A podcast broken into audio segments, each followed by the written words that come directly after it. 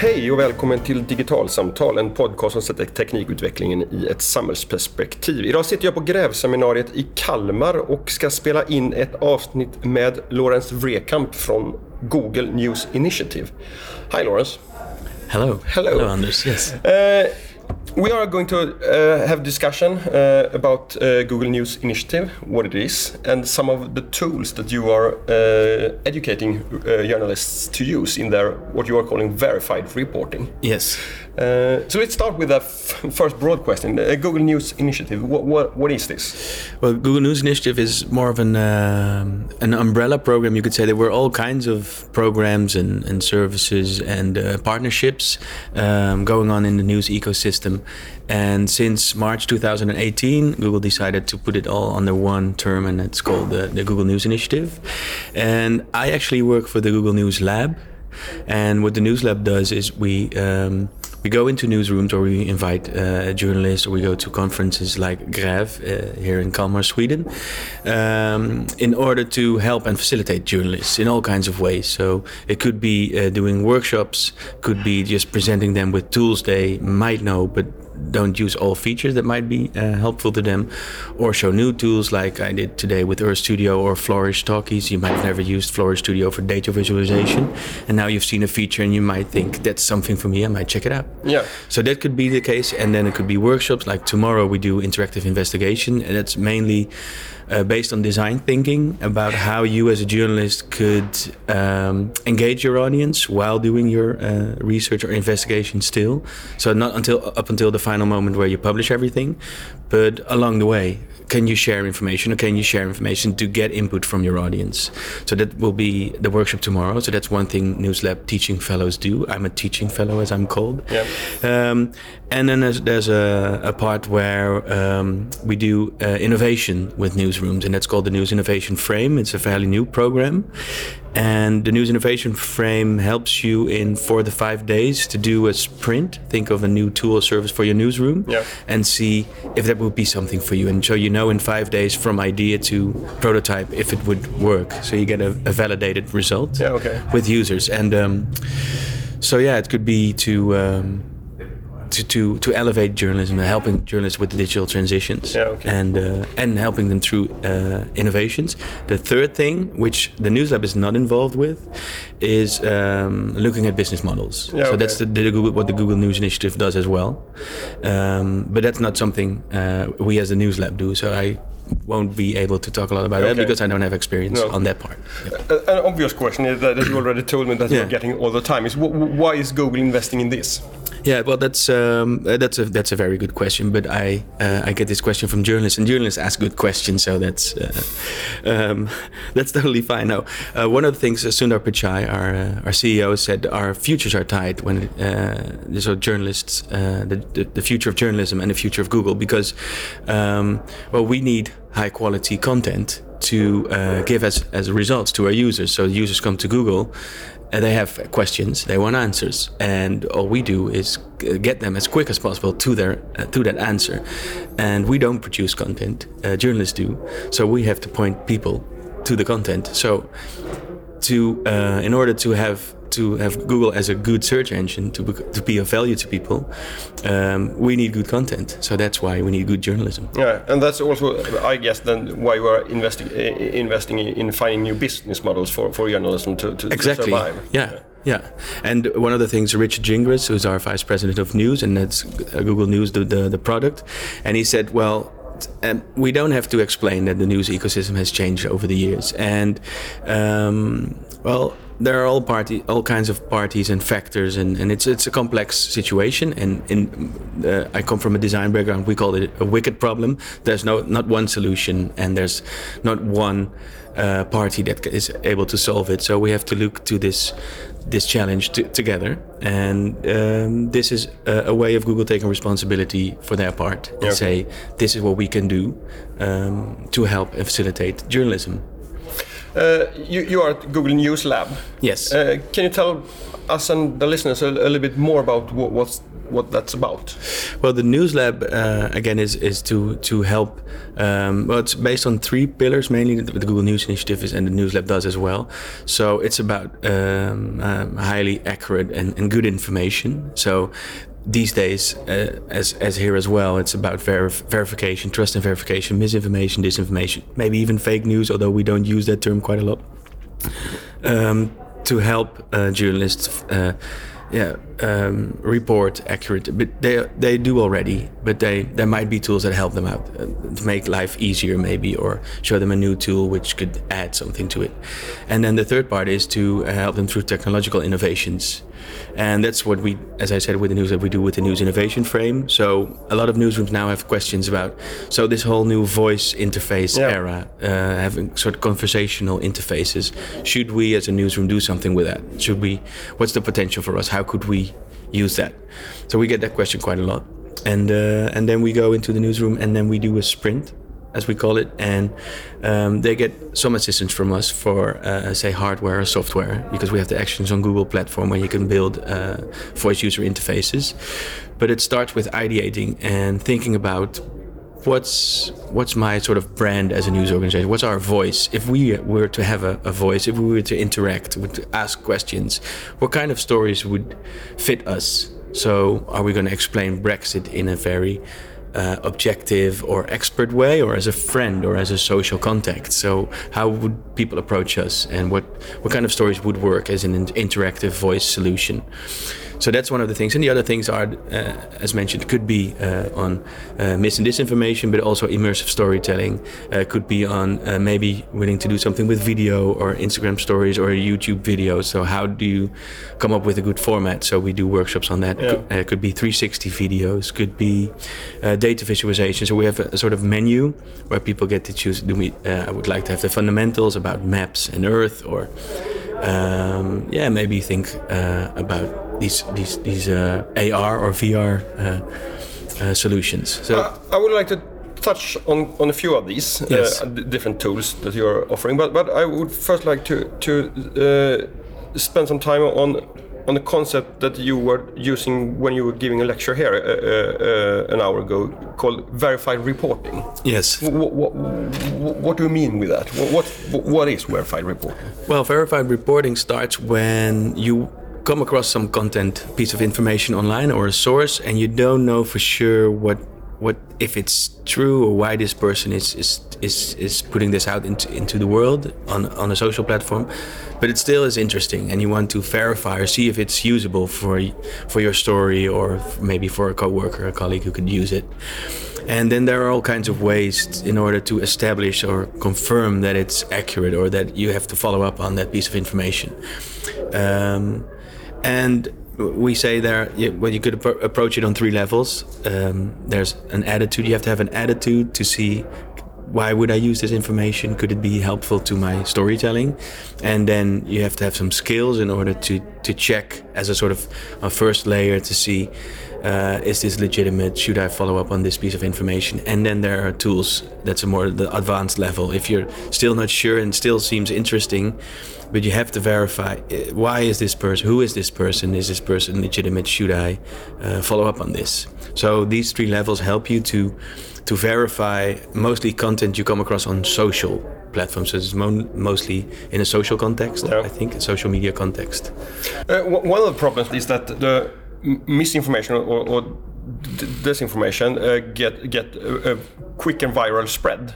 But when someone debunk it and, and, and tells that this isn't the way it is, it, it doesn't spread as, as fast and, and as wide as, as the original false uh, information does.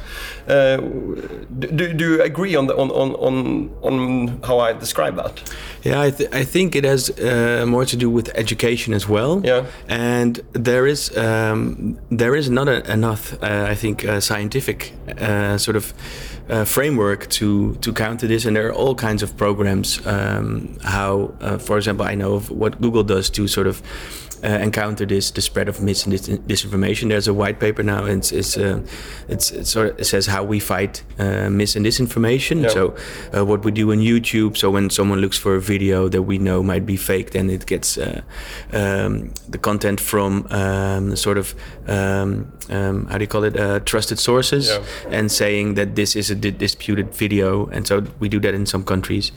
Um, and we work with universities and governments uh, in a trust project, and there are all kinds of partnerships to counter this on a practical level. So that there are quite some um, uh, measures taken to to counter this. Yeah.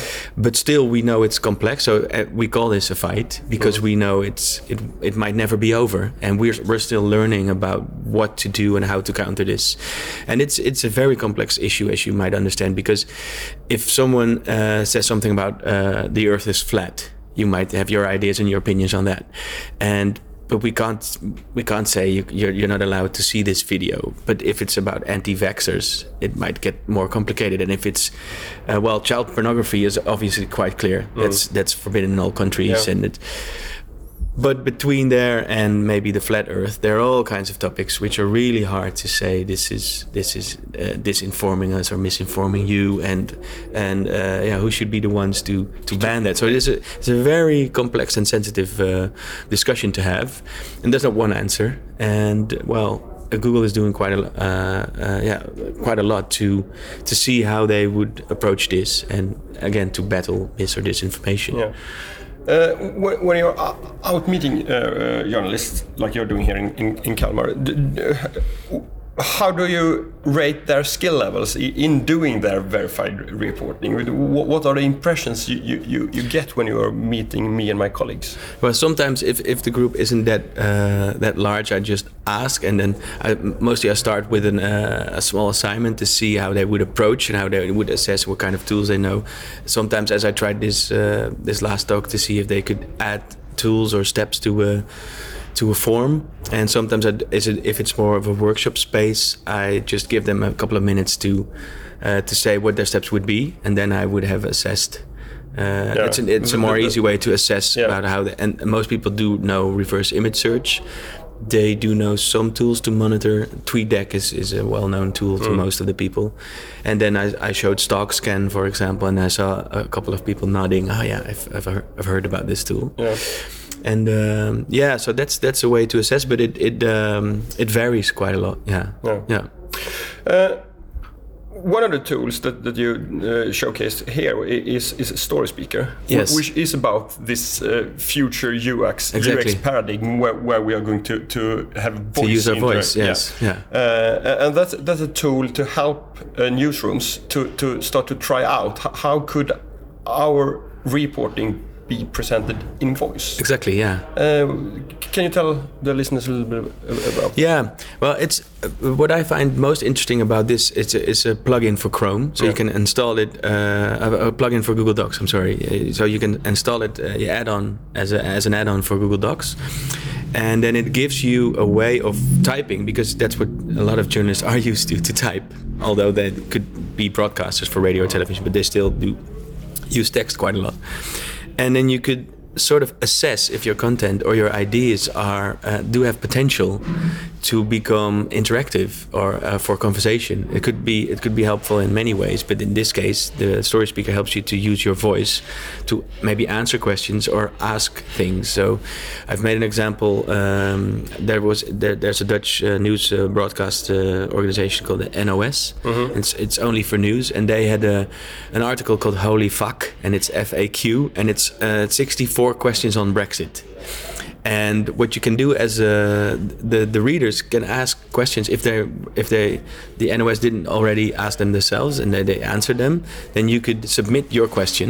And then I think some some readers submitted, uh, what's up with Gibraltar? Um, what about the Premier League and stuff like that? And then if the these editors, the journalists say this is an interesting question, we should answer this, they add it yeah. to the article and uh, it was very useful to me as a as a uh, just as a news consumer because I didn't know what backstop meant or what that's what the difference between a, a no deal and a soft deal would be.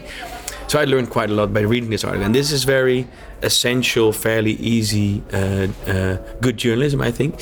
But then you could say, I have a few questions on Brexit, but I don't have not not all 64. If you could turn that into an interactive voice-based article, how would that work? Say I'm I'm I'm driving in my car, and maybe uh, uh, or I'm at my breakfast, um, reading the newspaper, and still I have a question about. So this this Tina, there's no alternative. Why is there no alter- alternative? Then this article might be able to just give me that answer to that partic- particular question. Well, this story speaker, that's a, a, a tool that helps you to think of would this work because you can actually um, interact with it. You can use your voice. It really recognizes what you're saying, and uh, uh, yeah, there's a there's some cleaning going on right now. And so yeah, that, that's um, I think it's as a conceptual tool, it's very powerful Yeah. because you don't have to already um, have a technology in place. You don't have to hire developers or platform builders or or all kinds of storytellers. You can easily assess we've built this or we've produced this. Would it work? And you can try it for yourself, and then you can show it maybe to the stakeholders who would might Yeah. have to. Uh, Uh, and what, what struck me was that you could also, uh, just by typing plain text language, Yes. uh, instruct uh, the, the- the, logical flow. So you could, Exactly. you could ask uh, questions to the listener, and Yeah. he could answer yes Yeah. or no, or, or right or left, or, or whatever. And and and I, I think that was the case with, with many of the tools that you, you showcased. That uh, the technical knowledge is isn't uh, doesn't have to be that high anymore. Exactly, Uh, yeah. uh, you, you can do more and more advanced reporting, infographics, uh, uh, and stuff like that, without being a civil engineer. exactly. Yeah. Uh, w- why do you think th- that that is an, an important step for for storytelling and, and news reporting? Well, there, there's um, there's a, a Dutch researcher who's looking into the role technology plays in the everyday work lives of um, of journalists and uh, and their audiences. It's interesting, but she just started in January, so, so it's um, she's doing a podcast on Yeah, her okay. preliminary results or her uh, research. But she said, well, there's a lot of a lot of things that make life easier for journalists. Like, for example, I told you the voice typing, where you could just put your audio device on play and you could do something else in another room, and then it transcribes the audio for you. Uh, that obviously helps uh, a journalist and do other things. But again, with data visualization, if it takes a lot of coding to to get to a visualization, um, you can't, you won't be able to use that time for more journalistic journalistic work and journalistic uh, use cases. So um, I think one of the the most important things is have journalists doing uh, what they do uh, uh, best, what they do well, is to report. I think of stories, and don't let technology stand too much in the way. And obviously, you don't have to um, you don't have to be. Uh, uh, that tech savvy, um, but you have to uh, be willing to give it a try. So you don't have to be afraid of it. But I think most of the tools we as a News Lab show are tools that you don't need a lot of um, um, technological or maybe coding or pro- programming uh, skills or or background to use. Especially with Earth Studio, it's more of an editing studio. yeah. And and Flourish is a tool which has a bit of a higher learning curve because you still have to add data. You can import uh, Excel files or CSV, so you still have to takes it's it's a bit um, you know it takes you a bit more time to to, to Uh, use F- it. Flourish is a tool to, to make uh, interactive infographics. yeah, and Uh, data visualizations and, Yeah, and that infographics. Yes, yeah, yeah. where you can manipulate and and and, and uh, As a user, yeah, yeah. interact uh, uh, Yeah, absolutely as, as- the media consumer c- Yeah. could, could interact with with exactly uh, yeah data visualization. and that that was built and especially by the the, the, the company the Kiln the team that built it because they said well before they existed a lot of uh, newsrooms couldn't afford to have these kinds of uh, good data visualization software because it was quite expensive and quite complex and hard to to use.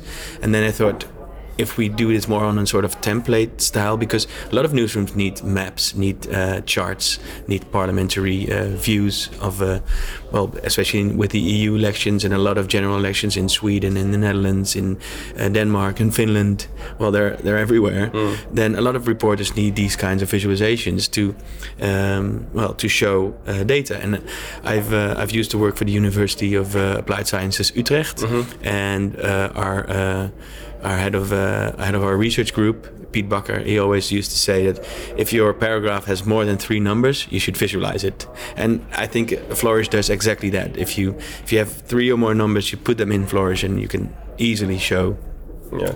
um, sh- show what the data is doing, and it's, it's more it's easily graspable for your uh, audience as well. I think so. Yeah. And, and you, you also men- mentioned uh, uh, Google Earth Studio, which Yeah. which is a new tool b- b- uh, based on Google Earth. Exactly, yeah. wh- Where you can do flyovers and and, Yeah. uh, and the, the example you were using were, were an visualization of the little boy who got trapped in a in a well uh, in Spain, yeah, the tragic incident. And and it was obvious to me straight away that I when when you show that on, Yeah. on, on the uh, display here, I immediately understood uh, why they were drilling uh, somewhere in, in the uh, nearby Yeah. to get him out because there was Yeah. a, a, a height difference. Yeah. Uh, and and I hadn't understood that for the whole report. Ah, yeah, yeah. So, so uh, what do you see that these geospatial uh, possibilities uh, could could add to to news reporting? Yeah, I think uh, I think the example you mentioned because people might not grasp about it could be with the Thai rescue mission of the, the, the soccer team that was trapped in the, in the cave. Yeah. That could be one to show how hard it was, uh, how wet, what, how rugged the area was, It's especially in the same case here in Spain. But could also be just to give people a sense about how complex or hard or um, yeah what these sort of geospatial factors how they are. Um, um, um, important to the to what happened to the to the news event. In well, there's another a thing where you could use it for. There was a bank heist in Antwerp, I think two months ago, Okay. and they dug two tunnels from one house to the bank, and then a sort of escape tunnel from the bank. And it would be very, uh, I think, it would be very helpful for audiences to show where they started, where the bank was, and how they left, and then you could show the arrows or line where the, the tunnel was. That was one thing. Other thing was in the Netherlands with the, the shooting in Utrecht in the tram. Then they said that there were some suspected uh, other areas where the shooter might have uh, gone after the, the initial shooting. Yeah. And then people could show the, the square where, where the first shooting happened. And then there's a there's a, um, a template in Earth Studio that says point to point, so you can go from point A to B to C. So to help people uh, to to get a grasp of distances traveled or how many minutes it took or what kind of uh, sensitive uh, places are along the, the road. Are there any schools or public squares or libraries? I don't know stuff like that. So. In, you don't have to report if you can show. I think that's an old, uh, how do you say, Ad- adagium, adagio, uh, uh, show don't tell. and I think yeah. Earth Studio and and Flourish as well are tools where you, as a journalist, can show, and you don't have to write everything because you you um, convey information in, in a much powerful, much Yeah. more powerful way. And, and let the audience uh, um, experience it in, in, Uh, instead of maybe a bit more, yeah, Yeah. yeah. Um, are- are you thinking that verified reporting is that getting easier and easier because we are developing more and more tools, or is it getting harder and harder because it's easier to manipulate and and, and, and trick uh, media consumers and reporters?